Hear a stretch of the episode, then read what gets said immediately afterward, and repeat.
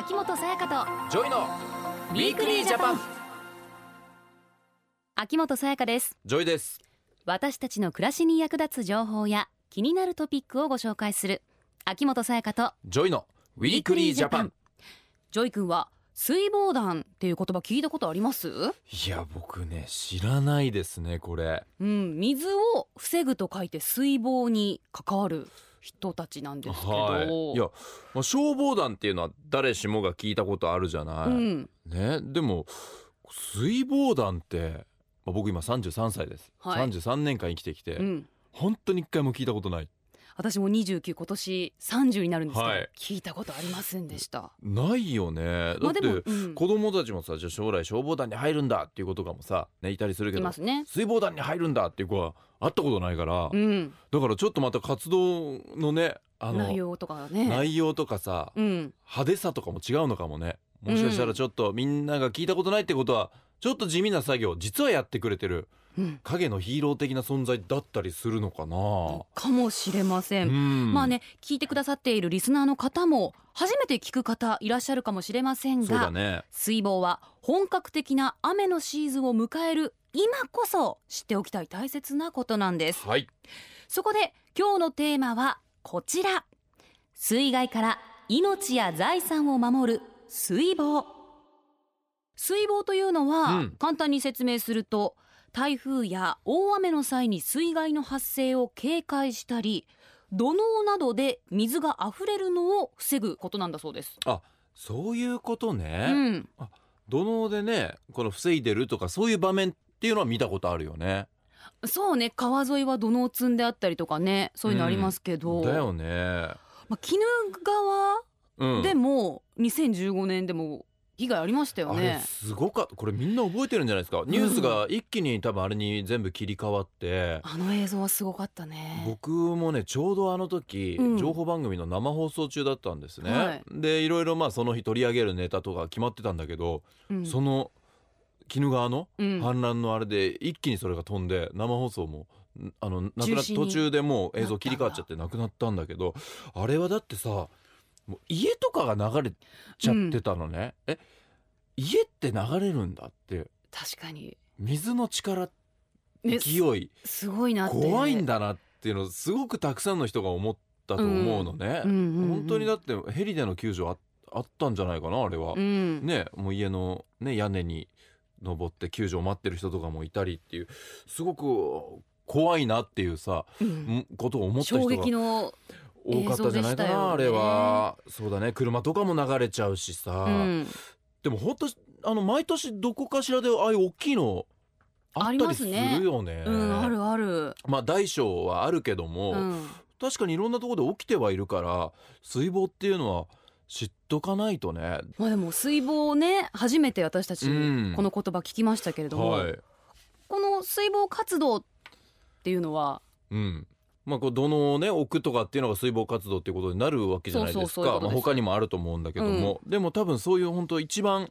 シンプルに最初にやるようなことすらやったことなかったりするから、うん、えないでしょ。私はね地元が千葉なんだけど、うん、高台でそんなに川が近くになかったから、うん、そういった経験はちょっとないですね。そうか、まあ、水が上がってくるわけじゃないしね、うんだからふたりとも水防活動経験なしということだけど、はい、知っとかないとだ命を守るっていうことにつながるから、ね、地域によってはね川の近くにお住まいの方とかもねいたりしますからね。そうだね、うん、ちょっとわからないことがね私たちいっぱいあるじゃないですか。本当にごめんなさい恥ずかしながらね、あとねしっかりスペシャリストをお招きして勉強しよう学んでいきましょうか。そうだねはいということでこの後スペシャリストをお招きして水防について詳しくお話を伺っていきます。秋元才加とジョイのウィークリージャパン。さてここからは国土交通省の水防企画室長西澤健太郎さんにも加わっていただきお話をしていただきたいと思います。よろしくお願いします。よろしくお願いします。早速ですが西澤さんここ数年水害のニュースをよく聞く気がするんですけれども、うん実際はいかがなんでしょうか。はい、近年は毎年のように集中豪雨などにより全国各地で大きな水害が発生しています。昨年もしちがつには福岡県や大分県を中心に集中豪雨による大きな被害が発生しました、はい、九州北部豪雨と命名されましたけれども、うん、よんじゅうめいの方が亡くなりましたし、にめいの方が未だ行方不明です。いやよんじゅうにん亡くなるって大変なことだよね、うん、そうだね。毎年のようにやっぱり起きているんですね。はい、日本はもともと梅雨がありますし、台風の通り道でもあるので、はい、雨が集中して降りやすい国です。そうか、うん、さらにあの日本は欧米などと比べると国土が狭く、まあ、山がちであるので、まあ、急で険しい地形ということで、はい、川が短く勾配も急なため、うん、川の上流で大雨が降ると一気に水が下流へ流れ込んで、はい、氾濫する可能性が高いんです。そういうことだ。なんか多いなと思ってたけども、うんこうなりやすい環境だったりするわけ。日本の地形がそうなんだね。ですね、うん、そうかそうか。ですので、えー、日本は古くからあの常に洪水と戦ってきたと言っても、えー、いいほどなんです。確かにそういうのをさ昔授業でやったような気もするよね。うる覚えなんだけど、うん、そうですね、うん、あの荒川とか江戸川とか、はい、利根川とか、はい、あの関東とかでもですね、はい、あの一面が水浸しになるようなですね、うん、洪水っていうのが何回も起こってます、うん、荒川とかってこの、まあ、荒れる川って書くじゃないですか、うん、そういうのが原因でこういう名前になったんですかね。もしかしたらそうですね、まさにその通りだと思います。あ、名前の由来にもなってるんだね。うん、うん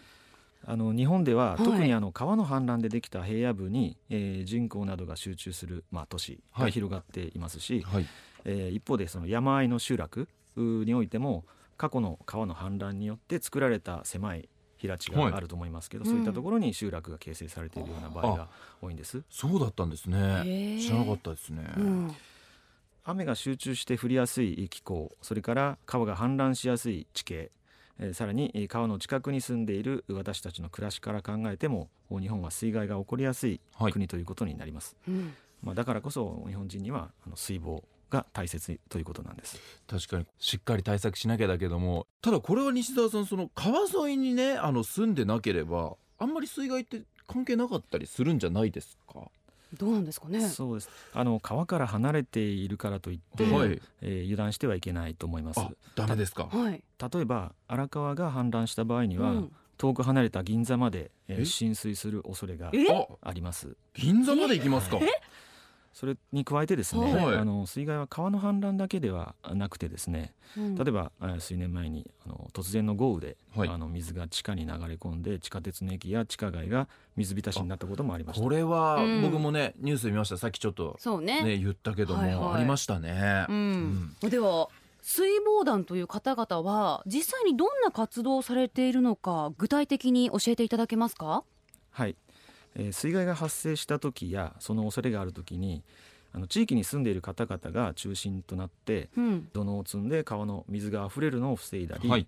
まあ、あるいは注意を呼びかけたり住民の方の避難をこう誘導したり、はい、そういうことをしています、うんまあ、このような水防活動はあの各市町村の消防団が行っている場合が多いんですけれども、そうなんですね、えー、昔から水害と戦ってきた地域にはですね、はい、消防団とは別にその地域の方々による水防団が組織されているところもあります、はあ、こうやって地域の人が水防団を作ることによって、うんまあ、日頃からね、うんうん、対策していけるっていうのは大事なことだね。へーうーんでもこうやって水防活動っていうのをねしてる人たちがいるっていうのは知りませんでした。西田さん、うん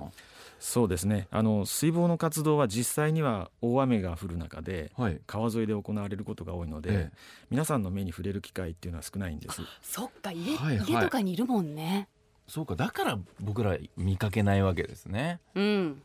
雨の中出かけないからね、うん、僕たちが家にいる時にこう頑張って頑張ってくれてるくれてる人たちがいるっていうことなんだよ、ねうんうん、どんな方が水防団に参加してるんでしょうか。はい、水防団員はあの消防団員と同じく普段はそれぞれ仕事に就いている地域の方々が多くなっておりまして、はいうんはい、ただ一方近年はですね全国の水防団や消防団の団員はやはり減ってきておりますし、うん、減ってるんですか、はいはい、さらに高齢化も進んでいますので、ええ、やはり地域の水防力の確保のためにもぜひ若い人に参加していただきたいと思っております。いや絶対大切ですよね若い人の参加っていうのは、うん、これまあまあ何に対してもそうだけども、うん、どうしてもやっぱこの先輩方とかね、年上の方たちがやってくれてるからそれに甘えちゃったり、うん、やってくれる人いるじゃんっていう、うん、何それ俺たちいいよなんかめんどくさいよとか思っちゃう人もいるわけじゃないですか、うん、でもそういう人たちがいつまでもやってくれるわけじゃないでしょ、わけじゃないからね。その時にじゃあどうするの、どうするか、うん、ねえっていうためにやっぱ若い人たちが積極的にやっていかないと、うん、じゃないと未来の命を守れないということになってきちゃうからね。そうです、最終的にはそこにつながるもんね。うん、そうだよね、うん、これ西澤さん、あの専門的な技術とかって水防にはあったりするんですか？あの例えば一口に土のを積んで水があふれるのを防ぐと言っても、はい、その積み方には工夫があります、はい、え、うん、えだってた単純にこのいっぱい土のをね持ってきて、うん、バンバン積んでいけばいいってことじゃない、高さを出せばいいわけじゃない。そうですね、あの流崩れたり流されたりしないように積み上げるにはその場その場の状況に適した積み方があるんです。場面で変わるんだ。でもこういうのをやっぱり若い人は知らないじゃないですか。これしっかり受け継いでいかないと本当に何かあった時に誰も対策できなくなっちゃうよ、できないよね。これつなげていかないとですよね、どんどんどんどん次の世代にね、うん、そうですね、あの土のうの積み方や固定の方法などまさに先人の知恵が、まあ、現在も非常に役に立って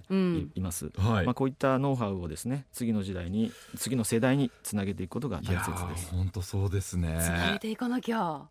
できないもんね、知ってないと。そうだね、しかもやっぱり土のうは重いからね、うん、体力もないと。いやそうだからこそやっぱ若い人たちが今から積極的に参加していかないと、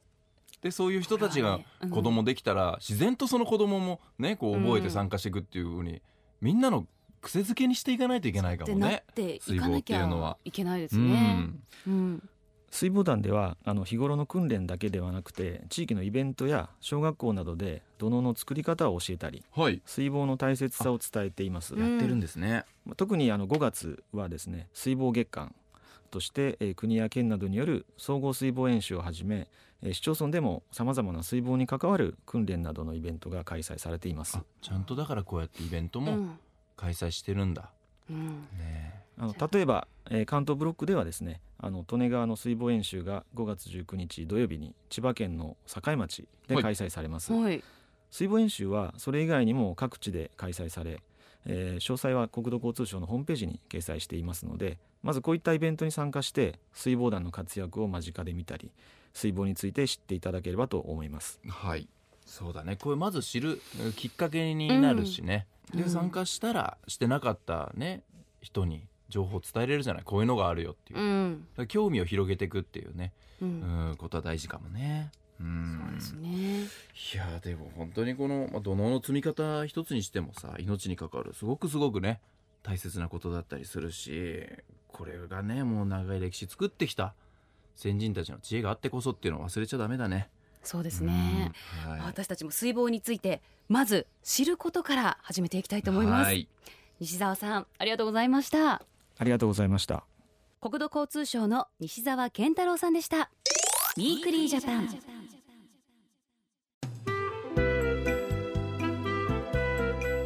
ゴールデンウィーク中はマリンレジャーを楽しむ方が増え、それだけ事故も多くなります。特にプレジャーボートによる事故は普段より多くなる傾向があります。出航前に必ずエンジン周りや燃料の点検を行いましょう。故障時に備えマリーナの救助体制などを確認しておくことも重要です。また海の人身事故のおよそ半数が釣りをしている時に起きています。マリンレジャーを安全に楽しむために船の上や防波堤などでも必ずライフジャケットを着用しましょう。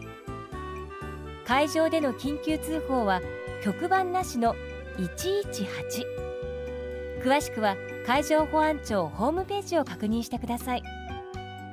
政府からのお知らせでした。ウィークリージャパン、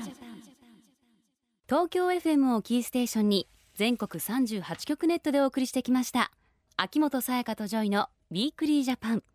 今週は水防についていろいろお話をしてきました。いや勉強になった、うん、興味が出てきたというかちゃんと興味を持たないといけないことだよね。そうだね、これは全員がね、うんうん、こう日本のどこに住んでるとかじゃなくて、日本の地形がまず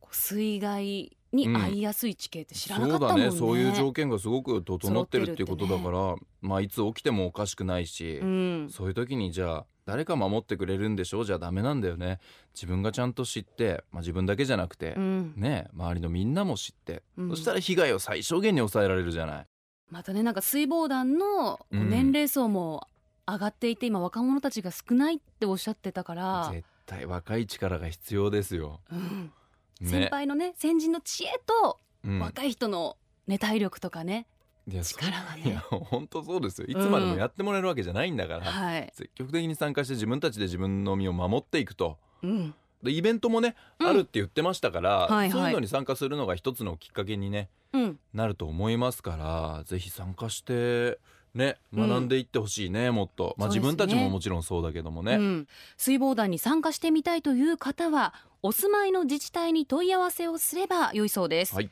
えそれからですね、どの辺にどんな災害の恐れがあるかは、うん、地域のハザードマップのチェックお忘れなく、これはしっかりチェックしましょう、ね、ください、はい、水防についてもっと詳しく知りたい方は国土交通省のホームページをご覧ください。水防で検索すると水防の基礎知識に関する国土交通省のページをすぐに見つけることができます。来週は子どもの事故防止についてです、はい、子どもの思いがけない事故を未然に防ぐために私たちがどうしたらいいのかお話ししていきます、はいはい、まあ、子どもの事故もね、まあ、大人が